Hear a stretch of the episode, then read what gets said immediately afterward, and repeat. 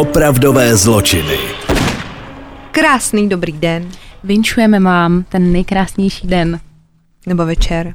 Nebo ráno, nebo noc. Nebo třeba posloucháte v práci na tajňáka. Na streamu nám někdo psal, že poslouchal na přednášce náš podcast, takže kdekoliv. Kdekoliv, Kdykoliv, kdykoliv, s kýmkoliv. jsme s váma. Ano, jsme s vámi. Vy s námi, my s vámi. Tak, tak. Uh, vítáme vás u dalšího dílu opravdových zločinů. Uh, jsme rádi, rádi. Začátek by byl. Takhle, eh, Nejsem v tom sama. podle mě jsme nejvíc legendary z, začínají, začínačky podcastu. Začínačky. Začínačky. No. A prosím vás, i dneska se chceme připomenout, že pokud se vám dnešní díl bude líbit, což doufáme, že bude, protože budeme dlouhý, dlouhý, dlouhý, dlouhý, tak eh, se chceme připomenout eh, s hlasováním do podcastu roku, který pořád ještě probíhá, bude probíhat do 5. června na webu podcastroku.cz a budeme moc rádi, když nám dáte váš hlas a v kategorii autorský podcast. A my jsme řešili už na našem živém streamu, který je uložený na klubu, mimochodem, a, že třeba tam je kategorie veřejnoprávní podcast a že třeba nevíte, koho tam dát, tak to můžete přeskočit. Mhm, jde to. Jo?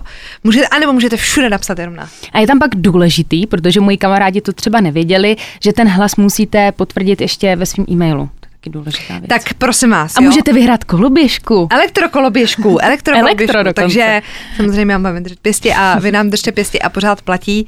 Včera mi někdo psal na Instagramu, já chci ten díl navíc, takže jsem poslal hlas ze všech e-mailů, takže pořád platí. ten díl navíc. Pořád platí, že když eh, se nám povede obhájit prvenství to z loňského roku, takže vám natočíme díl navíc. Jako takovou motivaci. Protože nemáme dostatek sad neres nožů, které bychom vám rozeslali za vaše hlasy.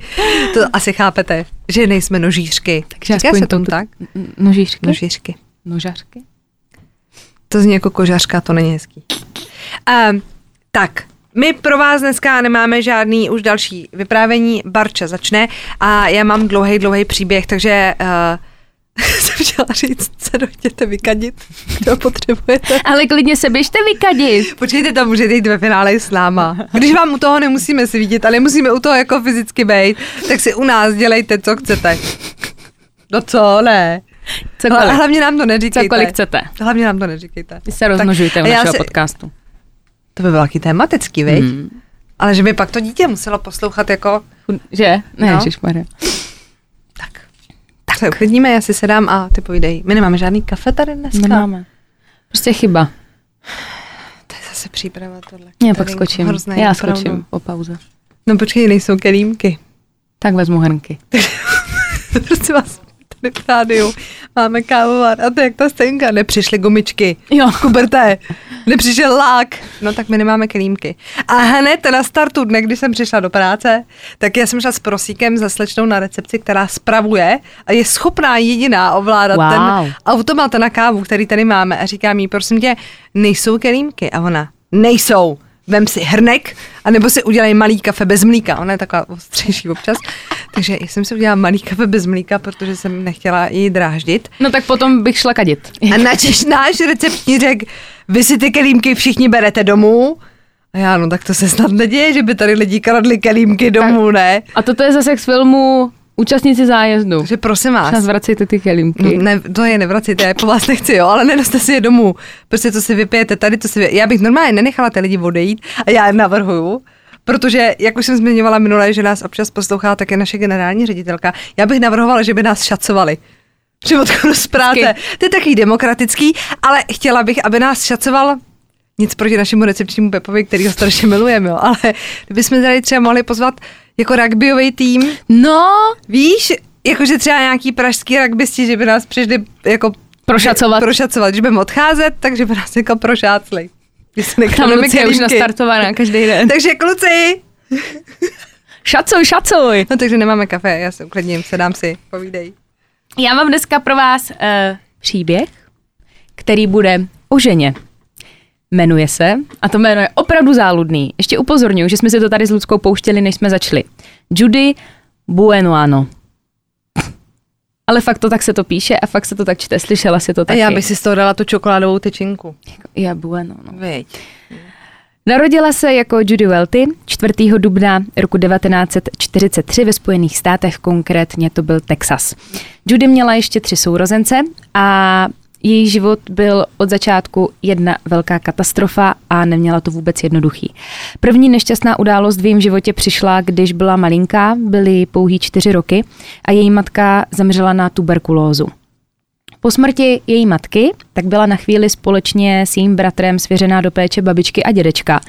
Ale u nich se moc dlouho neohřáli. Nevím z jakého důvodu, ale ti prarodiče se o ně nechtěli starat a tak putovali k dalším příbuzným, ale ti je taky nechtěli a v podstatě si je ti členové rodiny přehazovali jak horký brambor. A nakonec teda ona i její bratr skončili u jejich otce. Pokud vás zajímá, co bylo s těma dalšíma uh, sourozencama, tak ti byli dáni k adopci, což mi třeba přijde hrozný krok ty děti rozdělit. Že třeba přijdeš o tu mámu, je to nějaký je to trauma pro tebe a ještě vás jako sourozence rozdělí.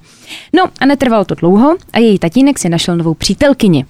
Což ale nebylo pro Judy vůbec dobrý, protože její nová matka, nebo respektive macecha, když se k ním nastěhovala, tak jim jí bylo 10 let. Přistěhovala se navíc i se svými dětmi, měla dvě děti a Judy teda tak měla nevlastní sourozence a jednoho vlastního. Koho by teda napadla myšlenka, že mohli žít jako jedna velká spokojená rodinka, jak z kroku za krokem, tak to prosím vás ne. Protože její macecha ji začala společně s otcem doma doslova týrat. Ona nedostávala žádný jídlo, na následky čehož samozřejmě byla podvyživená a měla zdravotní problémy. Musela taky tvrdě pracovat a v podstatě nebyl jediný den, kdyby jí nedali za úkol vykonat nějakou těžkou práci. A pokud se náhodou stalo, že už byla Judy unavená nebo se snažila třeba vzdorovat, protože byla starší, tak ji zbyli nebo oni pálili cigarety. Měla to fakt chudinka krutý. Pořádný vzdor teda ale ze strany Judy nastal, když jí bylo 14 let, protože nejspíš už toho všeho násilí a ponižování měla dost a doma už to nemohla snést.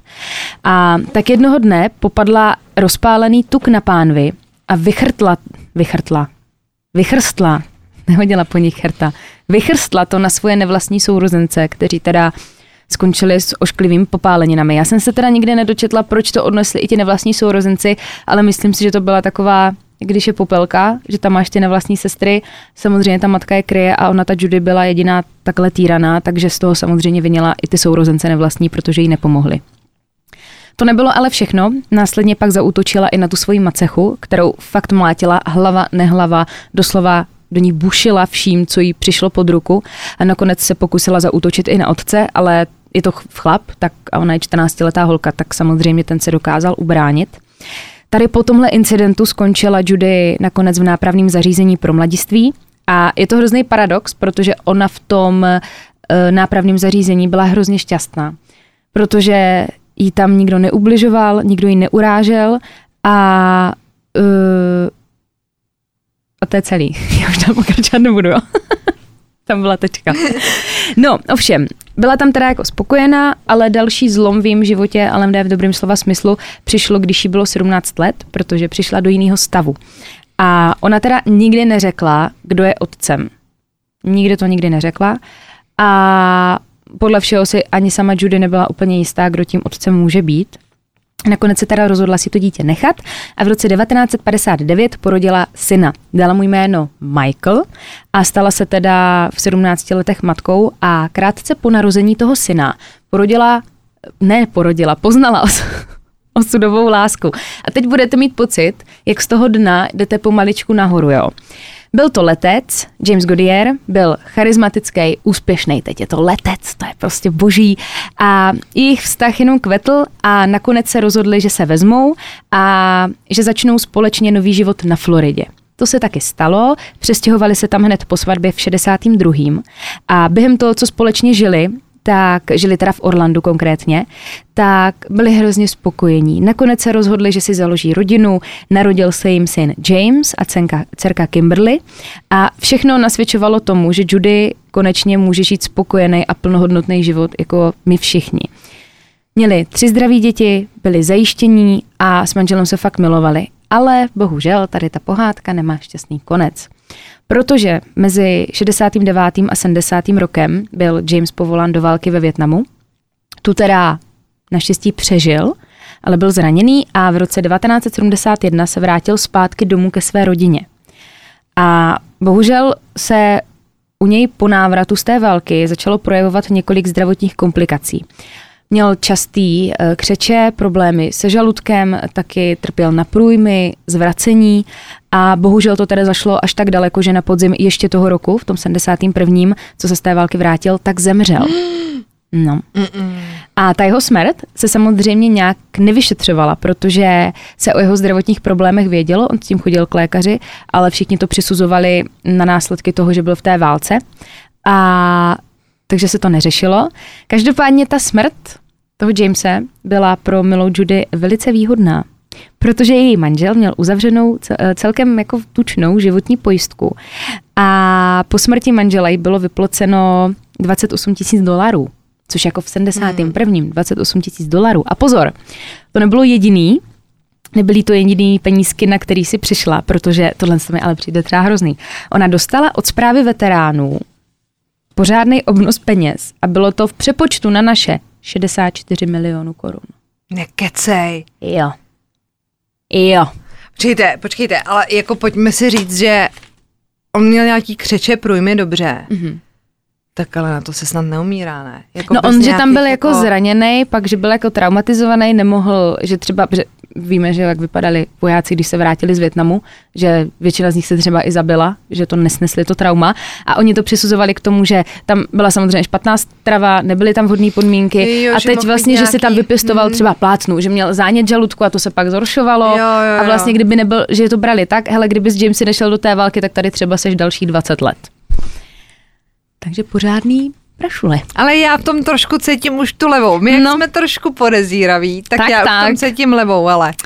No a Judy tady s tím tučným kontem uh, se rozhodla že naprosto změní život a rozhodla se, že to vezme z gruntu. No bodeď by ne, Přesně. s těma prachama, bodeď by ne. Jak jsem na začátku četla to její jméno, tak já když jsem mi zpracovávala, tak říkám, co to je za dementní jako jméno, že to nedává smysl. Tak tady mám vysvětlení, jo.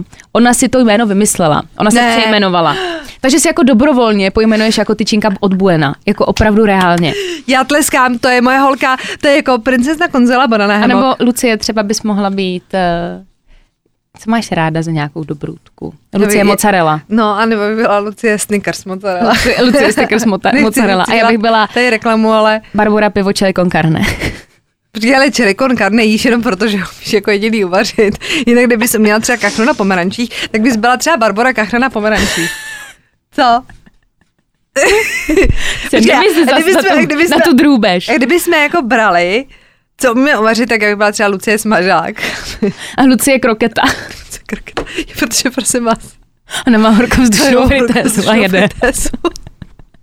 Já už jsem mi dostala taky. Protože horkovzdušná fritéza prostě changed my life. A ona mi říká, ej, musí se mě stavit na krokety. Počkejte, jakože já teda žeru z toho jenom krokety, ranolky a smažák. Protože prostě to do toho šupnete, máte pocit, jak je to zdraví. Samozřejmě, že není. Jo, ale ale... Jo, ale je to zdravější samozřejmě, než když si to usmažíte v oleji. A prostě je to fakt dobrý. Takže Lucie je kroketa. Lucie kroketa. Takže ona se přejmenovala takhle dementně. Opustila Orlando, přestěhovala se, ale pořád zůstala na Floridě. No a asi nikoho nepřekvapí, když řeknu, že netrvalo dlouho a Judy si našla nového partnera. Svého zesnulou manžela teda moc dlouho neoplakávala a jejím novým vyvoleným měl být Bobby Morris. A byla to opět láska jako trám. Ona podle všeho si fakt jako vybírala hrozně hodný chlapy a takový ty rodinný typy. A byla to láska jako trám, začali spolu randit, chodili spolu, nakonec teda spolu začali žít a došlo to až do takové fáze, že se vzali. Chvíli spolu žili teda svoji pohádku, ale i v tomto případě to bohužel pokazila tragédie. U Bobbyho se po nějaké době začaly projevovat nepříjemné zdravotní problémy. Předpokládám, že průjmík. Zvracení taky, nějaký ty křeče, a tak Člověk dále. by řekl, že život s tou ženskou je k posrání. sorry, ale... že se vám už druhý manžel jako prokadí k smrti. Předpokládám, že zemřel. No, no, takže se prokadil k smrti s tou Prokadil se k smrti. ale já to on, nechci, já to nechci zlehčovat. Ale když měl ty zdravotní problémy, tak musím říct, že on to taky řešil a opravdu chodil k lékaři, ale oni si neviděli rady, co to může být a nikoho nenapadne, že by v tom mohla mít prsty ta kráčmera. Já v tom cítím strechnin. Jasně vedle. Počkej se. Hercule Poirot by řekl strechnin. Nakonec teda, jak si už zmínila, Bobby v roce 1978 zemřel a lékaři se teda shodli na tom, že zemřel na zástavu srdce. No a Judy si po smrti svého manžela mohla utírat slzy 100-dolarovými baňkovkami, protože Bobby neměl uzavřenou jen jednu životní pojistku, ale rovnou tři. Tři. Slovy tři. Takže byla solidně v keši, jako ale brutálně. A smrt Bobbyho teda nesli, a tady je třeba důkaz toho, že ti její partneři byli hrozně hodní, hrozně hodní, protože v podstatě tu smrt toho Bobbyho nesli špatně jenom ty její děti. A když si vezmete, že ty děti nebyly jeho a byl to v podstatě otčím jenom, oni ho vnímali jako vlastního otce a v podstatě byl pro ně fakt jak reálnej táta a po té smrti fakt to oplakali, byli z toho hrozně špatní a po nějaké době se dokonce ten syn Michael, který ho porodila v těch 17, který má otce neznámýho, tak jak dospěl, tak se rozhodl, že chce být na počest, nebo respektive na památku svého prvního otce, což byl ten letec, že chce vstoupit taky do armády. Já myslela, že se stane gastroenterologem. Gastroenterolog. Jako, Jako, že, že- jako, že by řešil jako střevní a žaludeční potíže. Těsně vedle. A což ti přijde taky hrozně hezký, že ty děti, ty chlapy museli mít strašně rádi. A on se teda rozhodl, že nastoupí do té armády. Jo? Oznámil to celé své rodině, hlavně teda i matce, která to úplně nechápala, proč chce dobrovolně něco takového podnikat. Bohužel mu ale jeho plány překazilo zdraví. A tady se nebavíme o milenci, tady se bavíme o synovi. Po nástupu do armády začal mít křeče a jako by mu začaly vypovídat nohy. On je nedokázal ovládat a působilo to, když jsem to jako četla, tak na mě to působilo, kdy mu ty nohy jako kdyby začaly odumírat. A ty svaly už nefungovaly. Nakonec to vedlo k tomu, že nebyl schopen vykonávat svoji práci, což je jasný, takže byl z armády propuštěn. A to nebylo všechno. Začal mít teda problémy nejen s nohama, ale taky s rukama. A skončilo to tak, že mu museli dokončit jen operovat velký kovový pláty. Samozřejmě lékaře zajímalo, co se s jeho tělem děje, protože to byl mladý a zdravý kluk do té doby. A přišli s celkem zajímavou věcí, že mu někdo musel podávat arzen. A teď se to, mu to řeklo, ale on si nebyl vědom toho, kdo by to mohl být a nenapadne tě vlastní matka, jako nenapadne. Eh, V tu dobu teda neměl nikdo tušení, kdo by to mohl mít na svědomí, ani sám Michael to vůbec nechápal. A po té operaci a po nějaké té době, co strávil v nemocnici, se vrátil zpátky domů a žil se svojí matkou, která se o něho starala. No a maminka mu chtěla jeden den udělat výlet. Jo, že si náčka vyveze, chudák po operaci, kovový pláty v nohách, v rukách, tak mu říká, hele, zajedeme si hezky do přírody, půjčíme si kajak a projedeme se po vodě. Konkrétně teda jeli na řeku East River, kde si půjčili ten kajak, jenže co se nestalo? Ten kajak se převrhl a ten Michael se utopil. No tak to je jako typická zábava, když jste po operaci jakýkoliv části nohy, kdy nemůžete Je to na kajak na pořádně jako chodit, jet, jet na kajak kamkoliv, protože A- když se překlopíte, určitě se vám bude No ale plavat. pozor, oni se jí právě ptali, té, No. té Judy, protože on už nějaká rekonvalescence jako uběhla a nebylo to, že je po operaci chudák oslabený, že to už třeba bylo nějaký měsíce. A oni se jí ptali, proč jste mu nepomohla. A ona říká, on má v nohu a v rukách ty kovové pláty a ty byly velice těžké a já jsem ho nedokázala dostat nad hladinu. No vidíš, no. Já furt jako, teď jako se snažím se nějak jako vysvětlit a namluvit, že nešla po vlastním synovi, ale trošku se bojím, že šla. Šla, protože jí jsem měl uzavřenou životní pojistku. A kolik jako potřebuješ peněz, aby si jako Já byla to nechápu. spokojená? Kolik jako zabiješ lidí, aby si jako byla spoko, Nechápu. chápeš, jako... Ona teda, takže zemřel, ona si vesele vybrala tu jeho pojistku. Nešlo rozhodně o malou částku, nikde jsem nenašla konkrétní číslo, ale podle všeho z té pojistky jeho syna si založila nový biznis, protože její sen bylo mít vlastní takový salon krásy. A to se jí podařilo, měla ty prachy, měla salon, ale neměla chlapa. A to se rozhodla změnit. Že si mohla otevřít restauraci. To by mohla. Mohla by vařit sama. Otevřela si teda salon a začala hledat manžela novýho. Nakonec jí do oka padl John Gentry, toho potkala jeden večer, když vyrazila na tak do města. Johne, uteč. Johne, já tě radím dobře. Johne, rán. Nohy na run away. A ona seděla v baru, potkala ho tam, dali se nějak do řeči, nakonec si padli do, do oka, začali se pravidelně scházet, nakonec se z toho vyvrbil hezký vztah. A protože byli zamilovaní, teda aspoň John, tak jí do roka požádal o ruku. Judy samozřejmě souhlasila, ale pak začala mít takový divný poznámky. Představte si, vy co třeba teď jste jako zasnoubení, nebo třeba už máte spíš po té svatbě, Tak si představte, že za váma přijde holka nebo váš partner a řekne, ty hele, uzavři si životní pojistku na 11 milionů. Jo, bude to fajn. A ty, a proč? Ne, věř mi, budeme se brát, je fajn mít životní pojistku na konkrétní částku a to je 500 tisíc dolarů. Jako ona si to takhle diktovala, že by mu třeba řekla, hele, tvoje povolání je jako nebezpečný, já nechci zůstat sama s dětma, uzavři si životní pojistku, klidně na 500 tisíc, je mi to jedno, ale prostě nějakou si udělej. Ne, tak ona si to nadiktovala, že se 500 tisíc dolarů. Jo? Což mu samozřejmě začalo být trošku jako divný, ale on ji opravdu uzavřel, protože ji fakt miloval. Ona mu to, podle taky. mě, ne, zkusme to doma na ona mu to podle mě podala tak, jakože, no a teď ty děti ještě víš co, a teď ty, ty jsi blázen, prostě někde tě smete No. auto, až půjdeš ožralej. Dva manželé o mě mrtví. jako postará, chápeš, tak zase jako, nebo ne, musíte mu to podat tak, jakože se mu něco může stát a vy se o něj budete starat. Mhm. A kdo ti to zaplatí? nemoci- A kdo to zaplatí? No. Takže John to podepsal a víte, co to znamenalo pro Judy. V ten moment mohla rozjet svoji velkou hru. Měla jediný úkol a to ho zabít. Šla teda na to fakt chytře, protože poprvé se ho snažila předávkovat vitamínem C, což jí úplně nevyšlo. E, tomu Johnovi sice bylo zlé, ale nezabilo ho to a museli to být teda dávky jak pro koně, protože ten John na následky toho skončil v nemocnici. Já přemýšlím, jako kolik musí sníst vitamínu C, aby se jako předávkovala. To musí být přece strašná jako... A kde je taková ta hranice, kdy si řekneš, mm, cítím si zdravý a plný energie a pak se to zlomí a No. skončíš jako na jipu. Chápeš to? Takže fakt musel být hodně předávkovaný. Uh, tam skončil teda v nemocnici, dal se tam dokupy a šel se dolů, dolečit domů ke své ženušce.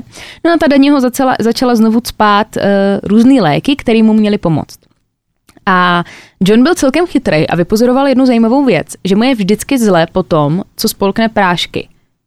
Od té své manželky. John nebyl hloupej. Počkej, John byl tupej, protože ne. on ji Ne. vysadil a teď si řekl, hm, je mi líp, tak mě ty prášky asi nasadly. A nepoděl se potom, že by v tom třeba mohla mít Judy prsty. Myslel si prostě, že za to můžou ty Taky léky. jste byli čerstvě zamilovaný. Hele, jediný řešení pro nás, než začnete panikařit, že už si nemůžete vzít ani jídlo od vašeho partnera nebo od vaší partnerky, než začnete panikařit. Neuzavírejte ty životní pojistky. Tak buďte si jistí. Respektive je uzavřete, ale nepište to na toho partnera. A teď počkej, teď se nám ozve nějaká pojišťovna že si jim rapidně snížil počet životních pojistek. jako já ji taky mám a přemýšlím, je, přemýšlím, na koho padnou ty prachy potom. Takhle, já ji mám poměrně nízkou, oh. takže u mě by se to moc nevyplatilo. A můžu si dát třeba životní pojistku i na 100 milionů korun. A podle toho potom budou ty měsíční poplatky, že jo? Aha. Já mám poměrně, nemyslím si, že mám úplně vysoký, takže podle mě já bych se nevyplatila. Na Lucii mi nesahejte, jo? Jo. Já bych se vám nevyplatila. No a Judy se teda nakonec rozhodla k ráznému kroku a tím se nakonec prozradila, protože jí došlo, že léky nezabírají a tak se rozhodla pro radikální krok. Stalo se to v roce 1983. Ten den byl John na cestě autem a jel s tuším do nějakého místního obchodu, no a když v tom jeho auto z části vybouchlo. John to ale přežil a o celou událost se samozřejmě začala zajímat policie a nejdříve zjišťovali, vyslýchali svědky, sousedy, jestli John nemá nějaký nepřátele a nakonec se dostali až k jeho ženě, kterou začali prověřovat. A nabili toho dojmu, že právě ona v tomu může mít prsty. A tak se na ní posvítili a začali prověřovat a došli k tomu, že všichni její manželé zemřeli krátce po svatbě. A navíc do toho jí ještě zemřel syn. A po všech schramstla ty pojistky. A tak vyšetřovatelé nechali exhumovat těla jejich manželů, dokonce i toho jejího syna. A po pitvě teda nastalo šílený, šílený zjištění, protože všichni tři zemřeli na následky otravy arzenem. A když si toto všechno spojili s tím faktem, že v tom byly ty pojistky, tak to začalo dávat to smysl, začalo to dávat smysl. Zjistili, že i ten John měl uzavřenou před svatbou tu životní pojistku a měli krátce po svatbě během toho, co byl spáchaný tady ten útok na něho. Takže měli dostatečné množství důkazů nakonec, aby Judy mohli zatknout, obvinit. Nakonec teda byla v roce 1984 odsouzená. A teď pozor, nejdřív byla odsouzena za vraždu svého syna Michaela a taky za pokus o vraždu svého manžela Johna. A nakonec jí k tomu ještě přibylo i přišití vraždy jejího prvního manžela. Díky tomu teda nakonec dostala trest smrti. Zajímavé je, že za tu další vraždu toho svého ex-manžela jako nebyla odsouzena, tam asi nebyl nějaký dostatek důkazů. Judy se teda snažila několikrát odvolat, ale bylo jí to k ničemu a nakonec byla popravena na elektrickém křesle 30. března roku 1998 v 7 hodin večer a 13 minut a mám tady poslední jídlo. Jo. To byla zelenina na pánvi, jako dezert jahody a čaj. Molka si moc nevymýšlela. A až do posledního momentu svého života Judy tvrdila, že s tím nemá nic společného. Jako zabít manžela je jedna věc, ale zabít se na teda... To mně přijde jako vrchol. Že mu... To je zlatokopka roku. Spíš, že bys vašim řekla, že máš uzavřenou životní pojistku a mamka. a pak mi budou gondolovat.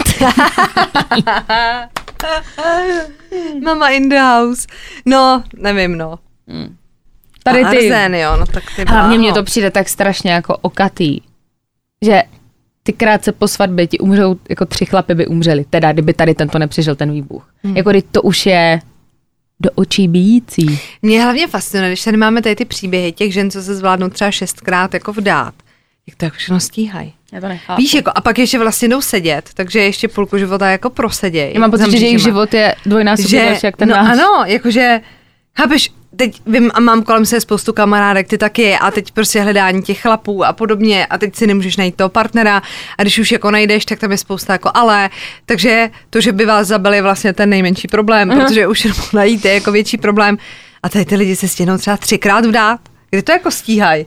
A to si vem, počkej, já se schválně podívám, kdy ona, ona, uh, kdy ona ho zabila, nebo se pokusila zabít, to bylo v nějakém 80. 83. No Hele. a ona se, ona se narodila, počkej, kolik jí schválně bylo let, když zabila toho, počkej, tady to máš. Ona se narodila v roce 43 a v 83. Takže jí bylo 40, 40. a už byla třikrát daná. Můžete mi říct, jak to by se stihla? Tak jako jasně, že když ho po roce zabila, tak asi se to stíhá jako rychleji. No je to, je to divný. Když, když jste s někým třeba 10 let nebo 15 let a pak až zjišťujete, že to nefunguje, pak už to samozřejmě jako trvá díl, ale stejně my tady máme prostě rekordmany v ženění se a v dávání. Ano, ano. Jako pardon. Jako sorry.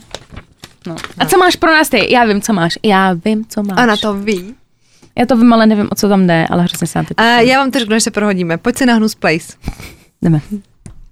Já pro vás mám příběh, který uh, známe někteří podrobnějíc, někteří uh, méně dopodrobná ale týká se herečky Brittany Murphy. My čteme Brittany, ale oni teda říkají Britney. A mě by zajímalo lingvisticky. Mhm. Ona se píše Britota Anny a třeba Britney Spears se Je píše Britney Britney a čte se to všechno Britney. Takže si to laskavě rozmyslete, jak se teda chcete jako jmenovat. Protože to není Petr nebo A Pavel. neříká se třeba, že Brittany je v podstatě ne, Britney, Britney. Ne, že třeba to mě píše se napadlo, jestli třeba tady je to Britany, Mhm. uh, je třeba jako u mě Barbora, ale že se jí říká jako kdyby Britney jako Barčo. Rozumíš mi? Že to je prostě jak zkomolenina. Ale jako i oficiálně, když se k tomu jako vyjadřovali, třeba k pitevní zprávě, tak říkají Britney. Pochybuji, že by říkali Brit, Barčo. Barčino tělo. Barčo tělo. Nevím, jestli, nevím, jestli měla nějaký vztah se soudní patoložkou. Samozřejmě je tady ta možnost, nezavrhujeme ji, ale jenom prostě říkám, že já mám furt jako potřebu to číst jako Britany, ale fakt jako to já čtou teda, Britney. já teda upřímně jí říkám Britany. No, Dobře, Britany. Britany. Britany. Jako to není Petr jako Pavel. Prosím vás, udělejte si v tom trošku pořádek té Americe, jo? Máte v tom bordel. Děkujeme. Um, i když je teda pravda, že to jsem, po tom, co jsem viděla velkou cenu a Formule 1 v Miami, tak to byla šeškárna taková, že vlastně si tam dělejte, co chcete. Já, já, už, se nič, já už se ničemu nedivím. Um, Brittany Murphy známe jako herečku. Myslím si, že když se řekne její jméno, asi ty, co nás poslouchají a na něj ještě 15 let, což někteří takový jsou, tak možná nebudete vědět, o koho jde, ale když si vygooglíte, tak ten obličej vám jako bude známý a myslím si, že můžeme říct, že ovlivnila celou jednu generaci. Možná i dvě, ona to měla taky jako přelomový. Každopádně ona se narodila jako Britney Bertolotti 10. listopadu 1977 v Atlantě.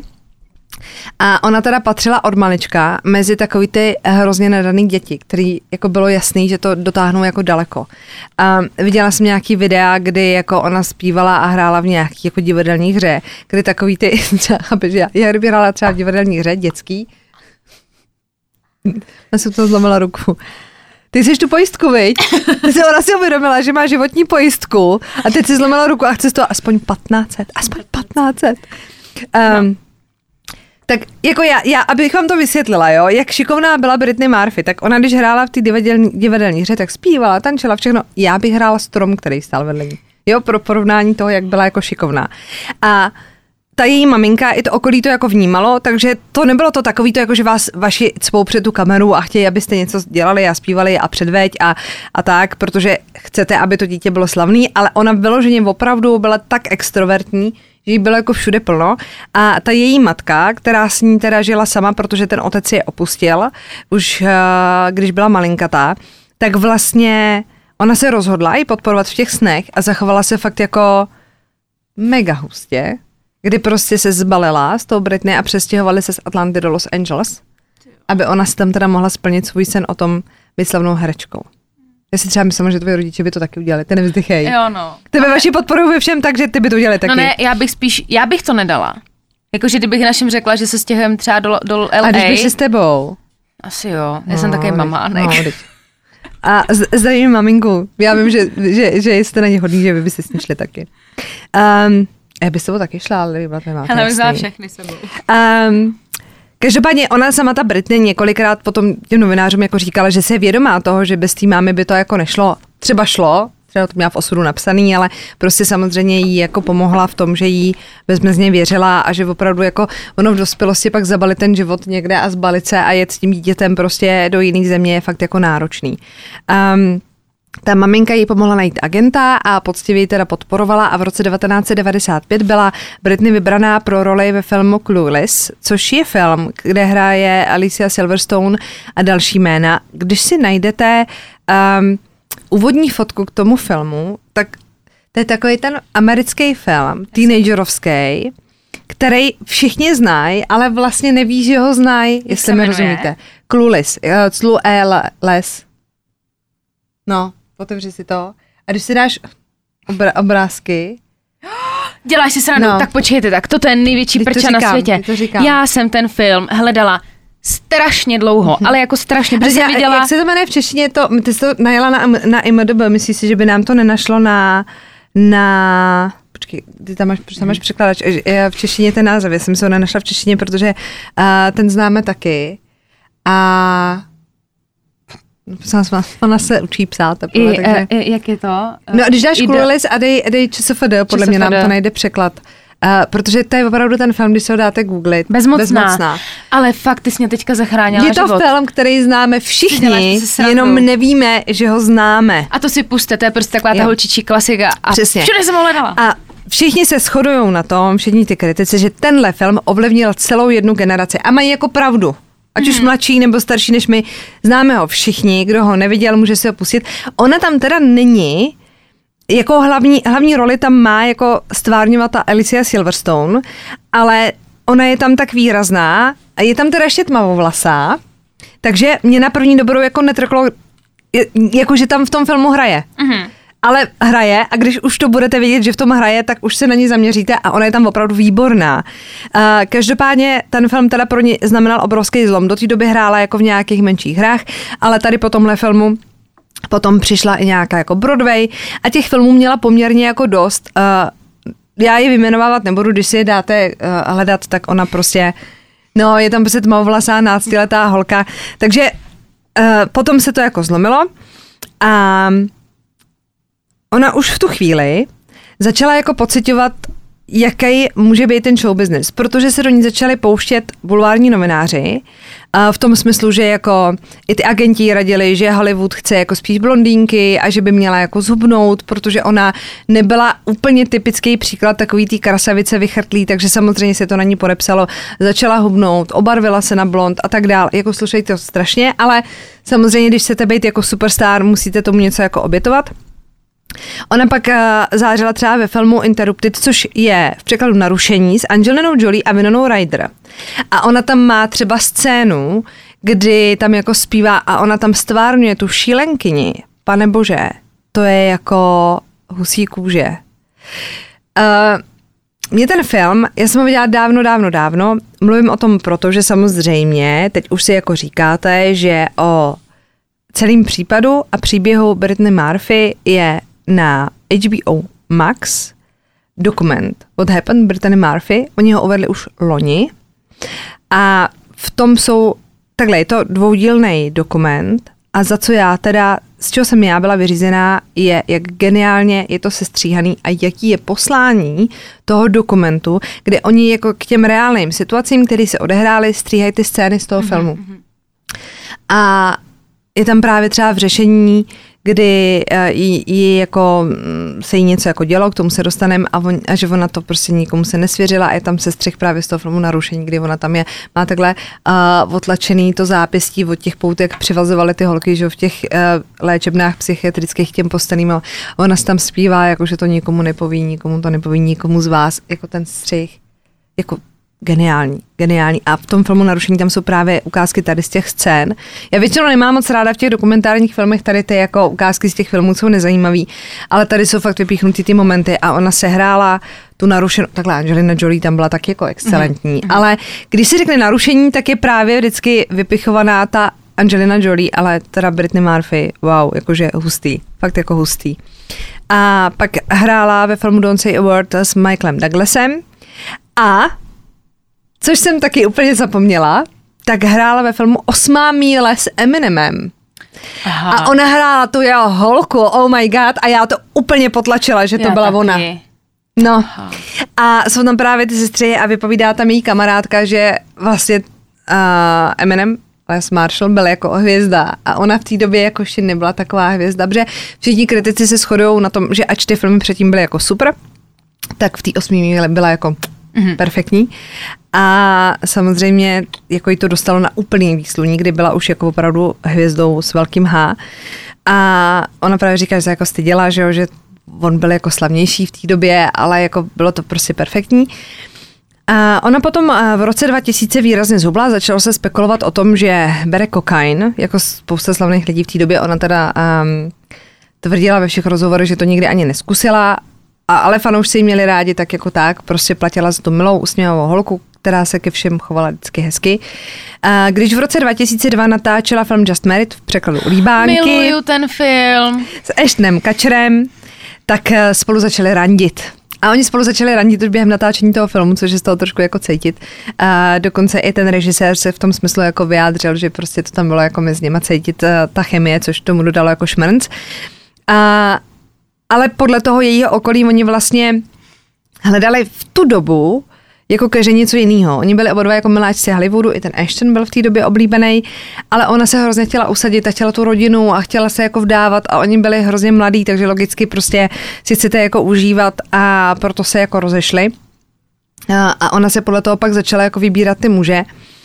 Zasnoubená byla celkem třikrát. Prvním jejím snoubencem byl hledač talentu Jeff Kvetinec, druhou žádost o ruku přijela od Joea Makaluse, což byl asistent produkce a ani s ním teda k oltáři nedošla. Nakonec to vyšlo na potřetí, kdy v květnu 2007, ani ne rok po zrušení toho předchozího zasnoubení, si vzala během tajného židovského obřadu Simona Monžeka. Eh, s ním se potkala poprvé na focení, když je bylo 17 let. A on teda podle jejich slov, což je trošku creepy, trpělivě zpovzdálí čekal, než nastal správný čas, aby se dali dohromady. Ne. Oni se teda vzali po pouhých čtyřech měsících randění, jo, což není jako moc, to si pojďme říct. Um, když si je vygooglíte, myslím si, že asi znáte všichni ten jejich společný obrázek, nebyl to úplně vyrovnaný pár.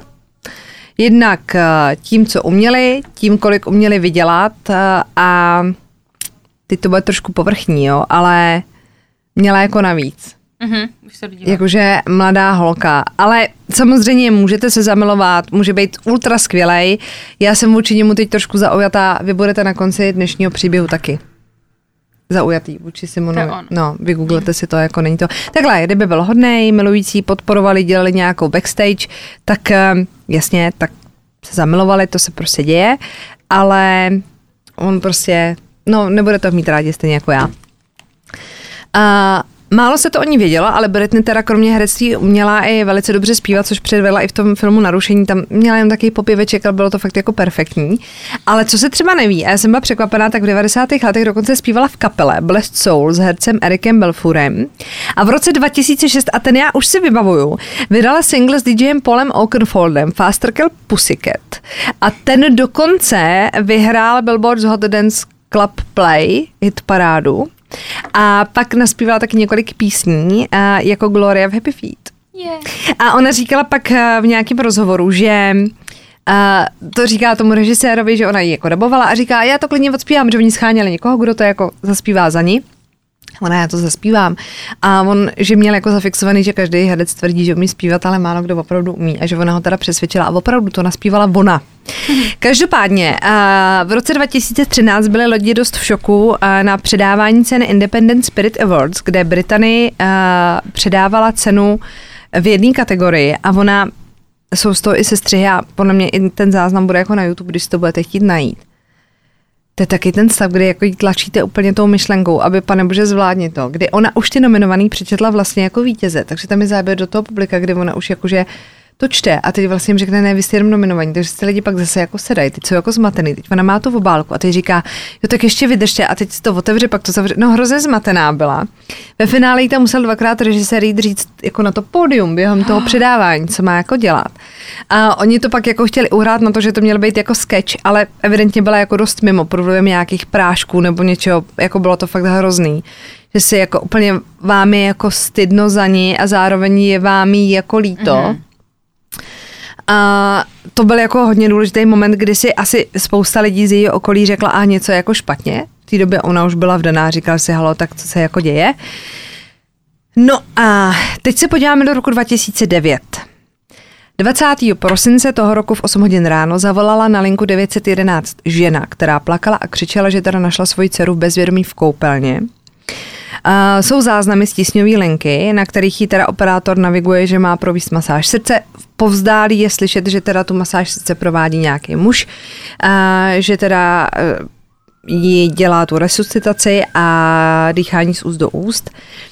Dokonce ten operátor říká, počítáte, v ní jako s ním počítají, protože on jim říká, jak mají být prostě ty, ty ano, jim to říkají, no. Mhm. stlačení a on to počítá s nimi, ještě mi jako říká, počítáte hrozně pomalu, musíte rychleji stlačovat, takže je tam jako naviguje, teď prostě hysterie, no prostě strašný. Mezi tím vyráží k tomu domu v Los Angeles záchranáři, aby teda tu ženu, která upadla do komatu, převezli do nemocnice. Ta pak v 10 hodin a 4 minuty dopoledne umírá v nemocnici Cedar Sinai Medical Center na zástavu srdce. Tou mrtvou ženou je teda Britney Murphy, ženou volající záchranku její matka a mužem, který provádí tu resuscitaci její manžel Simon. Já ti musím říct něco, co je hrozně no. šokující. Jako budu teďka za dementa. Já jsem vůbec nevěděla, že je mrtvá. Fakt. Já jsem to vůbec nevěděla. No tak. To je brutál. Tak to teďka dostává úplně nový rozměr pro mě. Já teď vlastně nevím co mám teď vlastně říct. Mluv dál. uh, no, protože já většinou já, já mám třeba poruchu, že já lidi pohřbívám, takže když pak někdo zemře, jak já řeknu, a já už myslím se, že je mrtvý. Tak takže, já je exumuju. Takže ty exumuješ. Tak uh, každopádně teda Počkej, a proč jsi myslela, že oni jako vypráví, že někoho zabila třeba? Já jsem myslela, že tam bylo nějaký domácí násilí nebo něco, jo, takhle, jako že nebyla vražička. No tak uh, každopádně Ona teda zemřela, ta zpráva se rozkřikla velice rychle a kolem toho domu se samozřejmě sjeli eh, novináři a bylo to fakt jako ještě během toho dne. A začaly se šířit jako zvěsti. V tom uh, dokumentu na HBO mají skvěle se stříhaný ty youtubery. Pane bože, tam je prostě slečna, která se u toho bude malovat, jakože říká. Dokonce to, oni používají ty sestřihy a mají různě ty časy sestříhaný, takže uh, jsou ty výňatky jako ze začátku, z prostředku a tak. Ta holka se tam nikdy nedomaluje během během toho dokumentu. A je to fakt strašný, dělá si nějaký zelený oční stíny s oranžovou, je to prostě, prostě creepy. A já si říkám, pane bože, už to domaluju, už to domaluju a nedomaluje to. Takže jenom vám chci říct, že to je na tom děsivý.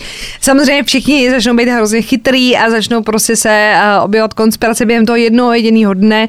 Titulky, že teda ona byla pod drogama, což se nabízí, že jo, protože jí bylo 32 let, když zemřela což není úplně věk, kdybyste měli umírat, ale lidi chtějí ty odpovědi. Uh, navíc teda přišli uh, policisti s tím, že uděláme pitvu, protože samozřejmě nevím, proč zemřela a Simon řekl, ne, já pitvu nechci. A v tu chvíli to si můžete nakreslit červený koso čtverec na to čelo a je to úplně jako, je to jako, on to teda vysvětluje tak, že ona měla tu alabastrovou pleť a teď on před to její matkou přece nemůže říct, jo, rozřešte ji, tak to řekl jako Simon, jako pak odvodnění, že nechtěl tu pitvu. I jako samozřejmě, že je to hrozný, ale když vám někdo umře takhle mladý, příbuzný, tak asi zjistit. chcete vědět, co se stalo. Takže tím už na sebe v podstatě si na záda namaloval terč a bylo jako vymalováno. Uh, novináři teda pátrali, jasně, udělala se pitva, takže se čekalo. Rezme bylo zápal plic. Což nikomu moc jako neuklidnilo. Jakože ve 32 letech zemřít na zápal plic není úplně standardní situace. No. Takže samozřejmě lidi dál šířili, jako no tak v sobě měla nějaký prášky, někdo ji otrával, tak se něčím přidávkovala. Teď co se jako mohlo dít, protože prostě na ten zápal plic běžně neumíráte, to už by jako muselo být. A nebylo to tak, jako že by ta soudní patoložka řekla, byl to zápal plic, ale ona měla slabý srdce třeba, nebo byl to zápal plic a ona měla něco. Ne, prostě zápal plic s tím, že teda a byla chudokrevná, jako extrémně, že měla extrémní anemii a ta soudní patoložka se vyjádřila ve smyslu, že kdyby šla ve svém stavu, kdy byla nemocná k lékaři, třeba týden před tou smrtí, řekla mě není dobře, vzali jí krev, takže to je reálně jako na transfuzi, že ona mě byla tak tak taky chybělo to železo a tak byla anemická, což se děje lidem, když jsou třeba podvyživení nebo máte jakože špatnou životosprávu, nechci být jako chytrá jako doktorka, samozřejmě mě spousta lidí jako uh, železo vám může chybět i jako geneticky, to můžete mít daný, ale ona jakože tam říká nějaký jako údaj, kdy prostě je úplně jako nesmysl, že v podstatě vůbec s tím jako fungovat je, je nemyslitelný a ona s tím prostě žila, že jo, a teď tomu měla ten zápal plic a neměla v sobě, prosím vás, žádný drogy. Měla v sobě nějaké množství volně prodaných léků a léků na předpis a dokonce i na falešný jméno, což se v té době jako dělalo, že když si jdete na léky na předpis, tak aby třeba někdo nepsal, že jste slavný a berete ty a ty léky, tak Aha. si si vymysleli nějaký jméno. V té Americe to mají trošku jinak, že Aha. vy si to hradíte sami, takže je to podle mě doktorovi asi jednou, na koho to jako napíše, nebo tak to jako vnímám. Um, Samozřejmě, že ta doktorka, včetně toho policisty, který to vyšetřoval, toho detektiva hlavního, řešili, že proč se nešlo k lékaři, proč už týden tam nebyla, proč prostě tak musela být v hrozném stavu, když no. umřela pro boha na zápal plic, tak asi to cítíte, že vám jako není dobře.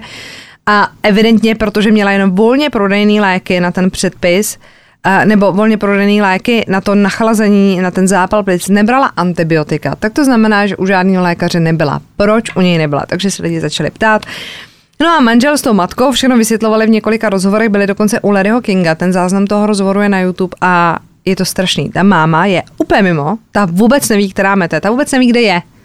Ta je jako, dobře, umře vám dcera, jasně, tak jste ovlivněni nějakýma práškama na nervy. To naprosto chápu, to jako nemyslím zlé ale ona vůbec neví, která mete, teď ten Larry King se jich jako ptá na tohle, mluví jenom ten manžel, který jako, to je prostě mluvčí celého světa.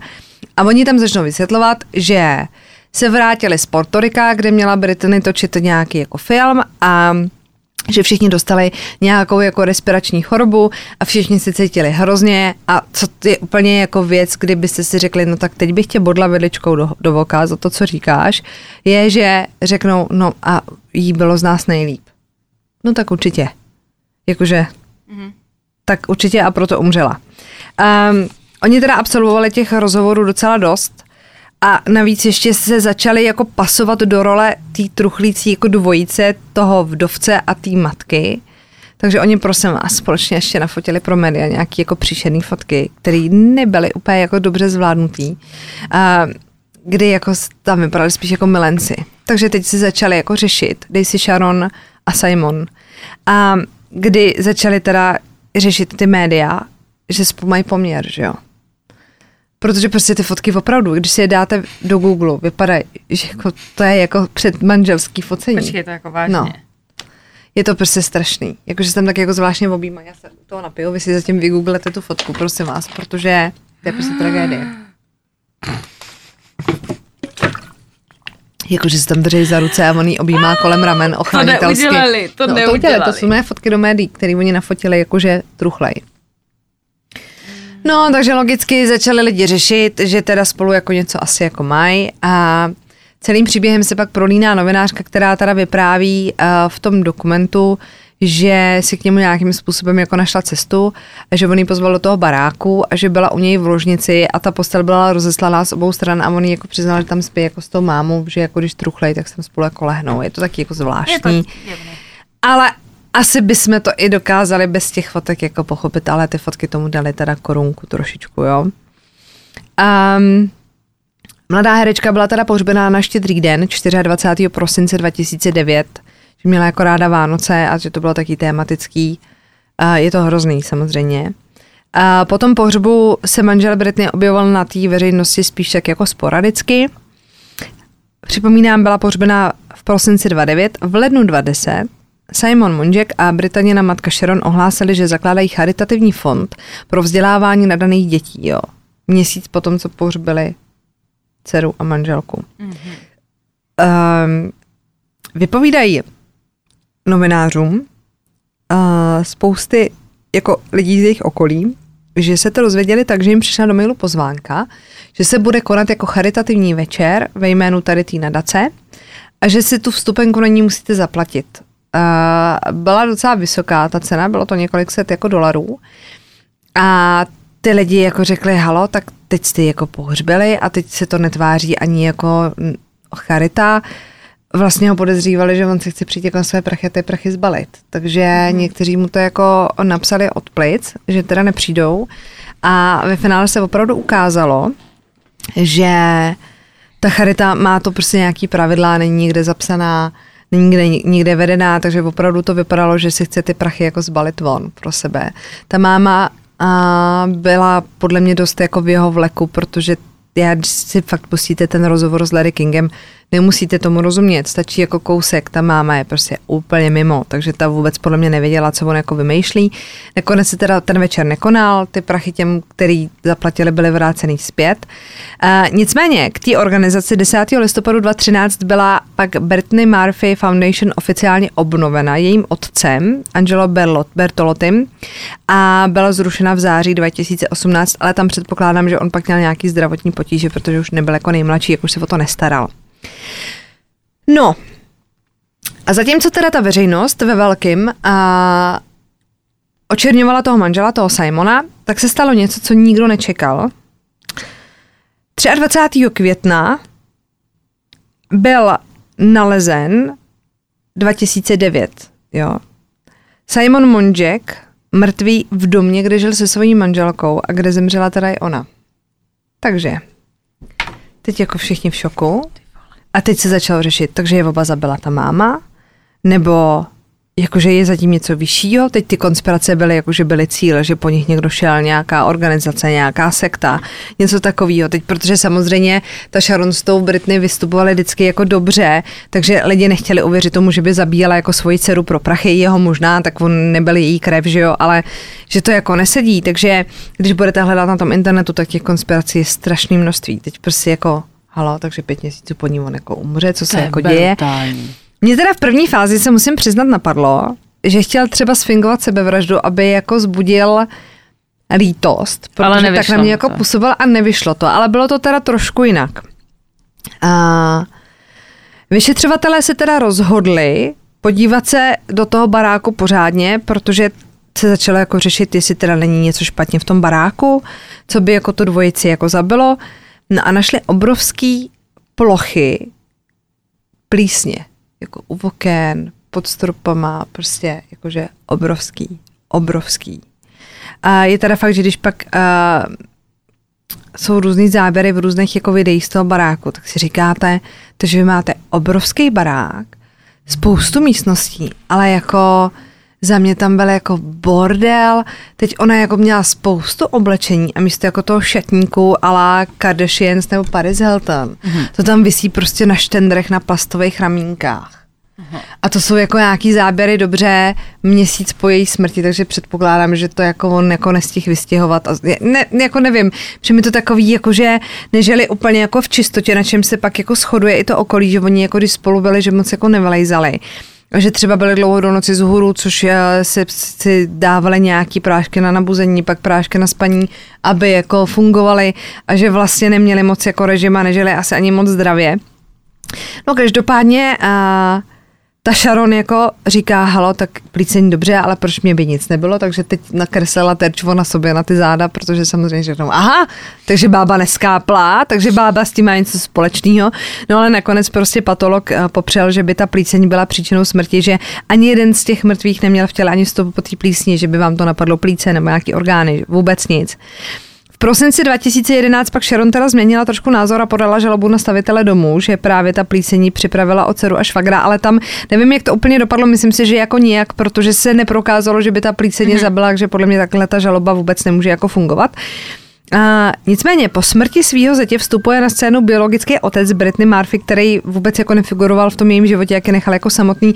On se podle mě začal taky lehonce objevovat, když byla ona už jako slavná. Mm-hmm. Byl trošku jako vyčuraný a teď z něj jako cítím, že si chtěl trošku přihřát jako polívčičku a možná šlo i mu nějaký jako peníze. Každopádně přišel s tím, že tu dceru někdo otrávil, že je o tom přesvědčený a vyžádal si pitevní zprávu svojí dcery, což se jako stalo. A On chtěl, aby znova byly provedeny nějaký testy v nezávislé laboratoři. Už jsme tady měli x případů, kdy se to jako osvědčilo, že ta nezávislá laboratoř přišla na něco jiného. Takže oni mu dali nějaké jako vzorky, které byly uschované, typu vlasy a podobně.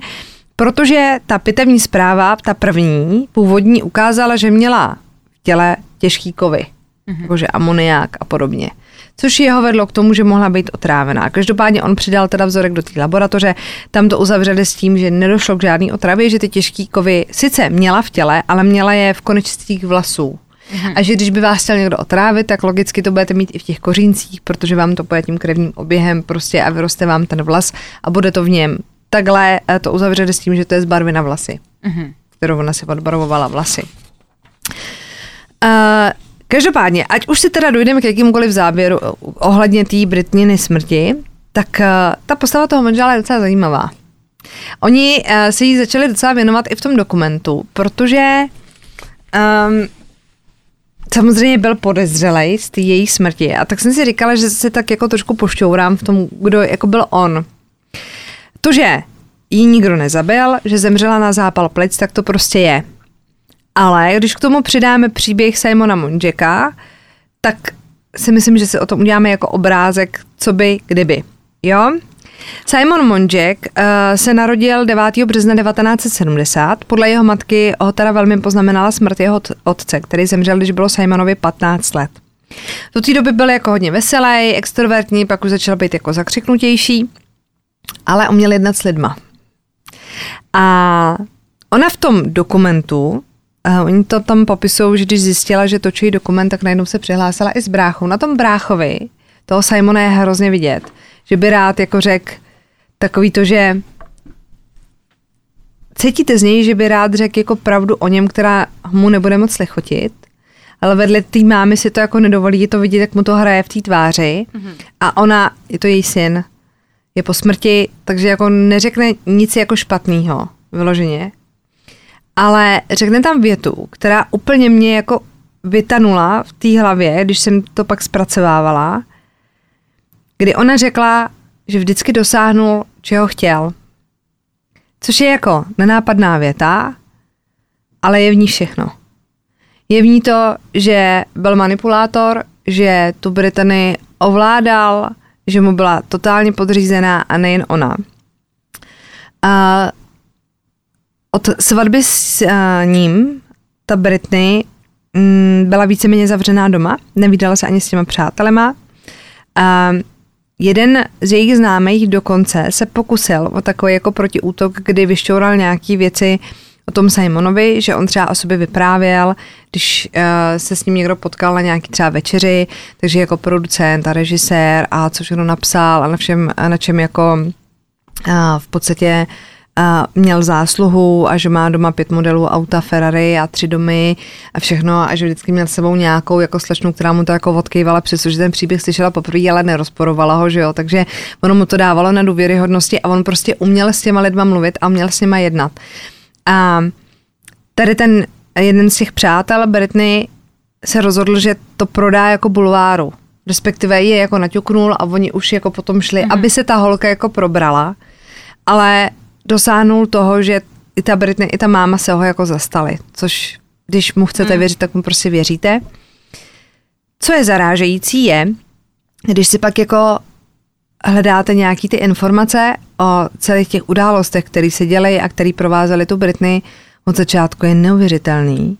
V dnešní době, kdy nemůžete o nikom říct nic, abyste neskončili se žalobou na krku a mají z toho lidi třeba srandu, tak když si to jako dohledáte, tak pochopíte, jak strašný ten bulvár. Jako jestli máte teď pocit, třeba nás poslouchá někdo slavný, někdo jako v tom bulváru nějak jako bývá často nebo tak, máte jako pocit, že po vás ten bulvár jde, tak to je prostě miliontina toho, co se dělo před prostě rokem 2000, dejme tomu. Tam vypráví dokonce bulvární novinář, který měl svůj blog a ten jako reálně napsal, bere prášky, bere drogy, je to manipulátor, on ji doma bije. A psal to beztresně, nikdo se s ním nesoudil, byl úplně jako brutální, jakože třeba měl odhad, kdo jako umře v letošním roce jako první a reálně to jako napsal. Dneska, kdyby vás někdo napsal, že umřete jako první, protože jste to myslí, tak na něj podáte žalobu a vysoudíte prachy.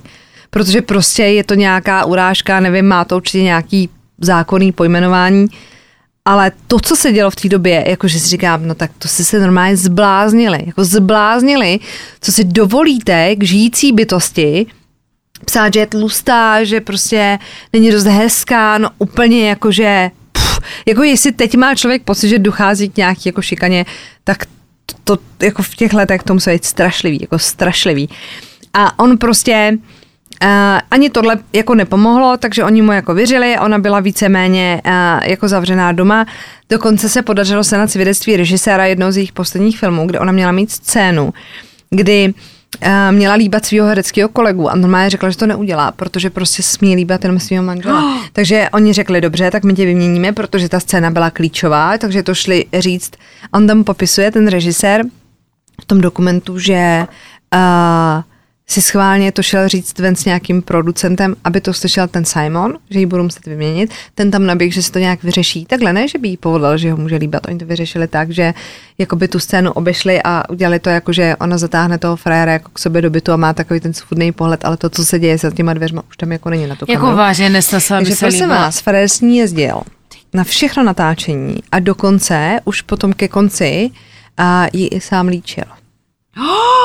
jo, tak to se dělo to se dělo. Takže teď už se mi nikdo nemůžete divit, že já ne. jsem vůči Simonu Monžekovi o mrtvých jen dobře, ale Simon ji měl totálně zpracovanou a právě ty lidi to viděli, říkali jí to, ona prostě vůbec nevnímala a dokonce i ten poslední film v Portoriku, kde si měli všichni teda nakazit nějakou tou virózou, tak uh, skončila po dvou dnech natáčení, vyhodili, protože přišel opilej na plác a někomu tam dal pěstí. Tady ten frajer. A, a po smrti toho Simona začaly vyplouvat na povrch zajímavé informace. Vědělo se teda, že on má v Anglii dceru, na kterou platí nějaký výživný, který platila Britney samozřejmě, protože on, on vzhledem k tomu, že dělal i maskéra, tak neměl čas na svoji vlastní práci. Takže je jako živila ona. A oni dokázali zjistit, teda postupem času ty bulvární novináři, že on měl syna, ke kterýmu se nehlásil. Neviděla o něm ani Britney, ani jejich nejbližší okolí, a vůbec nikdo. A protože a oni je zajímavý, že oni třeba člověka, který byl najatý jako na PR, aby jako zachraňoval potom ten mediální obraz toho Simona s tou matkou Sharon, a, tak mu tam říkají, víte, že měl ještě jedno dítě a teď on na ně kouká a říká ne. Jakože to nikdo nevěděl. A oni dokázali vyšťourat to jeho přítelkyni, Elizabeth Ragsdale se jmenuje, a ona tam popisuje, a jak se seznámili a jak oni žádali jako o ruku, Tiffany, že jo, proběh jasně, klekačka. No a pak přišel s tím, že prosím vás má rakovinu musí si z té rakoviny jít léčit nějakým speciálním žraločím vývarem z něčeho. A do Monaka, jo, do Monaka, a že se tam teda přestěhují všichni. Takže ona žila ve Francii, kde se jako seznámili a Fred řekl, já se jedu prostě léčit s rakovinou do Monaka, takže ona musela vodit s ním a popisuje tam, jak byla těhotná, že on jí řekl, že musí si pořídit dítě, jakože as soon as possible, protože prostě on pak nebude po té léčbě moct mít jako děti. Ona mu neměla důvod, tak jako když přijde váš partner domů a řekne vám, že má jako rakovinu, tak to berete jako životní tragédie a ne jako, že kecá. Takže si pořídili to dítě a ona těhotná a říká, já jsem byla furt sama doma, on byl někde v háji, mě bylo strašně zle, že měla strašně těžký průběh toho těhotenství a že ji zachránila život její kamarádka, která přiletěla a normálně nastoupila na toho Simona, že ji teď hned odváží k doktorovi, že prostě byla jaký věchýtek v tom těhotenství, že zvracela, bylo jí prostě strašně Freddy nepřeje jídlo, nepostarala se o ní vůbec nějak. A ona říká, nepřije tam tenkrát ta kamarádka nebo nepřiletět, tak jsem skončila jako Britney. Ona tam jakoby potom říká, že on ji sice možná přímo nezabil, ale může za to, že zemřela. Mm-hmm. Jo, jsou tam jako niance v těch větách, ale je to jako To jasný. dobře, no. A ona teda odletěla uh, porodit, tuším, do Ameriky a že on chtěl, aby mělo to dítě občanství americký, takže odletěla porodit do Ameriky, že tam bude žít v jejich jako domě a on jim přestal brát telefon. Takže si představte, že teda porodíte to dítě, dostanete se zdravotně z nejhoršího a váš partner s váma přestane komunikovat. Jakože nada. Jakože ani zpráva, nebere telefon, teď vy nevíte. Jestli někde neumřel na tu rakovinu, jestli se mu něco nestalo. Takže scháníte po známých kontakt na jeho mámu, který nemáte, což je taky zvláštní, když spolu čekáte dítě, že? A ona jí teda zavolá, sežene ten kontakt předtím a, a ta máma jí říká, no ale on žádnou rakovinu nemá. A smete. přizná, že sama mu dala jako nějaký jako prachy a nebyly úplně malý. Oni s tím konfrontují pak v tom dokumentu. Tam ona to jako, ona řekne, že no dala jsem mu peníze, ale dala jsem mu je dobrovolně, ne, že by mě vydíral. Ale jako nepopře to. Ona je taková jako, že ona o něm nechce říct nic špatného, ale vlastně to jako nepopře. Takže mu ty prachy tenkrát logicky dala. No a teď ta Elizabeth teda v tom dokumentu právě říká, že ne, ne, nezná jako to, to, to pozadí toho vztahu s tou Britney, ale že jí úplně jasný, že ta Brittany zažívala to, co jako ona. A když začal být veřejně známý, protože ona byla veřejně známá, tak prý ji kontaktoval jenom jednou a řekli jí, že jestli se jako přihlásí s tím, že s ním má toho syna, tak ji ho vezme. A ona se ho tak bála, že vlastně nikdy nekontaktovala žádný bulvár, že by řekla, ahoj, jsem tady, mám jeho syna a takhle se mnou tenkrát vymet. Což-. Mysli, ale myslím si, že ta Britney byla tak zaslepená tím, že se brali opravdu čtyři měsíce od začátku toho chození, kdy jste nejvíc zamilovaný, takže ona by stejně řekla, že lže. On by to stejně nějak vysvětlil. Takže hmm. jako ona sice řekne, třeba by to změnilo ten příběh, ale jako spíš ne, spíš ne. A ukázalo se, že teda on většinou od těch ženských jako sosal ty prachy, logicky, že si třeba vymyslel, že je nemocný, oni mu solili tu léčbu a on ty prachy utrácel někde úplně jinde. A když pak vyschnul ten zdroj, tak šel jako jinam a u té Britney evidentně šel jako po prachách. Um, co se týká peněz, tak problémy s penězma ho provázely už v, histori- v historii. Já jsem našla mé článek, kde teda píšou, že prosím vás, se urovnám, v roce 2005 byl obviněný z podvodu s kreditníma kartama. Nakonec to obvinění bylo staženo, jo. Ale v roce 2006 dlužil bance za hypotéky 470 tisíc dolarů. To není málo. A byl vystěhovaný ze čtyř domů. Ah, V roce 2007 ho jeho bývalá manželka Simon Bien, se kterou měl tu dceru, přiznanou, úspěšně zažalovala, zažalovala o 63 tisíc dolarů, který nezaplatil při jejich rozvodu. No prostě zmizel, že jo, vždycky. A co bylo teda hlavní, tak on strávil dokonce i 9 dní ve vazbě, protože mu vypršelo vízum ve Spojených státech a proto se teda všichni domnívají, si chtěl tak rychle vzít to Britney.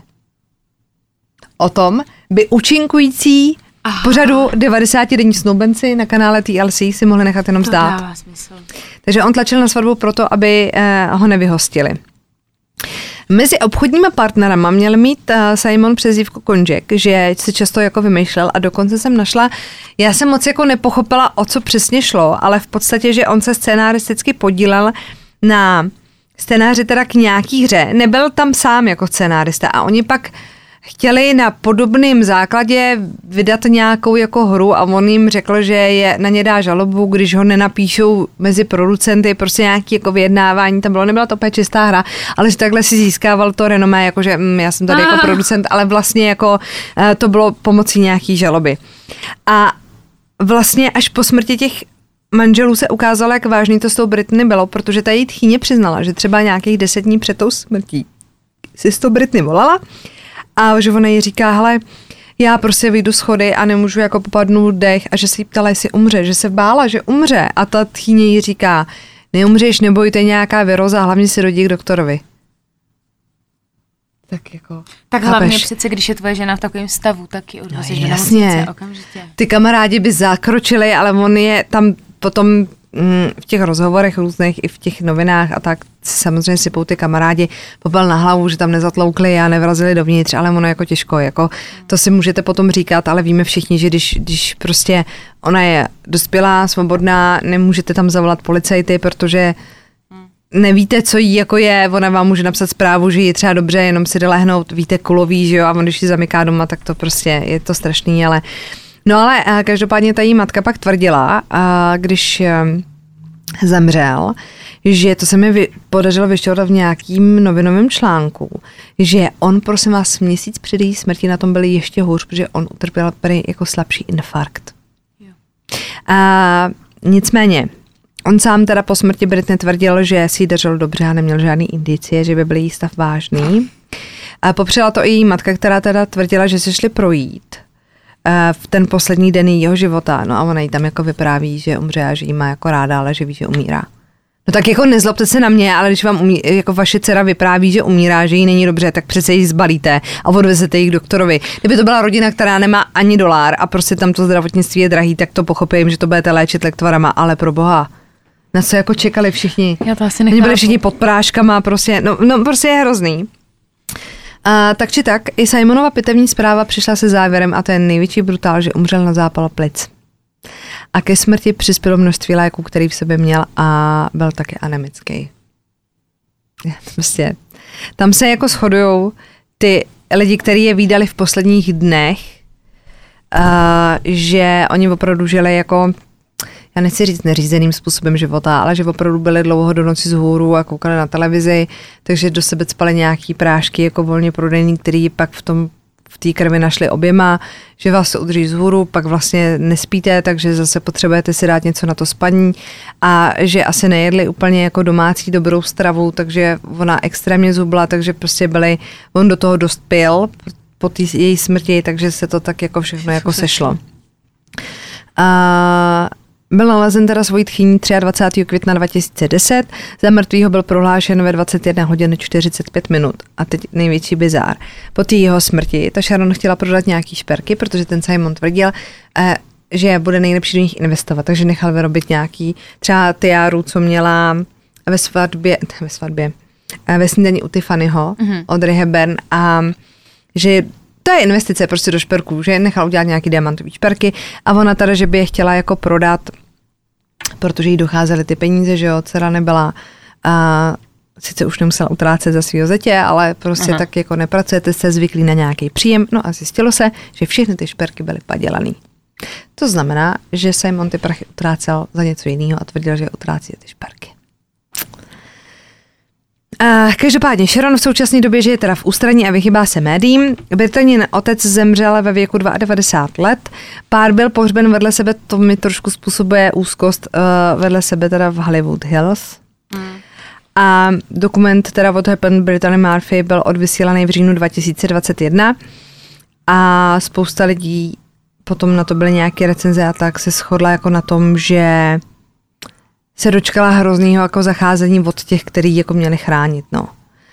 A tím, jak je to jako skvěle sestříhaný, právě takhle oni to hodně sepsuli, že to je hodně jako o něm, ale myslím si, že jestli chceme jako mluvit o smrti Britney Murphy a o tom, co vlastně končilo tu její kariéru, protože už ji pak nenajímali a nebrali na, ta, na natáčení těch filmů, protože věděli, že kvůli němu je problémová. Mm-hmm. Takže vlastně pokud chceme vidět jako konec Britney Murphy, tak musíme prostě znát jeho příběh, protože on tam sehrál tu roli, no. Ty bláho. Nevím, co na to říct teď. Hrozně, hrozně šílený. A moc se těším, jak si pustím. Je to ještě na tom HBO? Mm-hmm, je to tam. Teda, a já jsem dneska teda osvícená, že vím, že Brittany Murphy je teda po smrti. Dobrý den. Je tam hrozně hezký jako konec, kdy tam jako řeší, že se k ní všichni jako zachovali hrozně, ale že vlastně pořád jako běží ty konspirační teorie. A, a je tam sestřih, já si myslím, že to tak bylo jako myšlený, možná ne, možná jsem si to v tom jako našla jenom já. A oni tam jako říkají právě, že ty konspirační teorie furt jako běží, že se s tím ty lidi nechtějí smířit. A je tam střih z nějakého toho jejího filmu a říká, už mě prostě nechte bejt, okoze jako fakáče. Jo, aby to už lidi aby už prostě to nechali ležet, už je jako pohřbili, pohřbíte své mrtvé a nechte je být. A je to prostě... Když budete hledat tyhle ty skryté věci v tom dokumentu, tak to má úplně jako... Jako jestli by si někdo zasloužil střihačský Oscara, tak střihač tohle dokumentu. No a ty bys si taky zasloužila Oscar, podcastový já, Oscar. Já bych zasloužila střih, za dnešní díl, protože to bylo boží. Já bych zasloužila střihnout. No, takže, takže tak. Ale puste si to, i když, i když jste to teď slyšeli, puste si Ne, to, to já protože si pustím, i když jsem to slyšela já teď. jsem se snažila moc jako nespoilerovat, je tam spousta jako momentů, já jsem tam uh, našla spoustu, jsem se snažila spíš čerpat jako z věcí, uh, jako z novinových článků a tak, ale samozřejmě některé věci tam jako jsou, ale puste si to. Tak jo. Tak děkujeme. Tak, prosím vás, ještě mám jednu věc, kterou bych chtěla říct, protože my jsme eh, dělali s Barčou včera s chodou okolností živý stream, který je uložený na našem klubu, klub.zločinožroutě.cz a já jsem na konci říkala vtip a psalo mi pár lidí, že jim spadnul ten stream, že ty si nějak bouchla rukou do stolu a na mé záhadně, jako by si byla čarodějnice, spadnul stream a že neslyšeli konec mýho vtipu. Tak mi řekni. Takže prosím vás, vy, co jste viděli stream, to klidně vypněte, ale já jsem slíbila, že to napravím a řeknu ten vtip všem, co neslyšeli v tom streamu. Teď ale přijde tvůj úkol, musí se smát, víš, jak to je? Tvůj smích je zásadní. A nebo to střihnem prostě. A nebo uděláme ten, jak u streamu, jako pompézní konec, jakože řekneš ten for Mhm. a vypne se díl. Dobře, tak jo. Takže, bychom, takže teď vám děkujeme a budeme Ano, rádi za budeme- každý odběr ano. a like. Zůstaňte na svobodě a naživu a dejte nám hlavně hlas podcastu roku, jo? A to je všechno, co jsme chtěli říct. Tak a teď ten vtip a potom to střihnem, dobře? Jestli pak víte, čím se utírají kouzelníci? Trikem.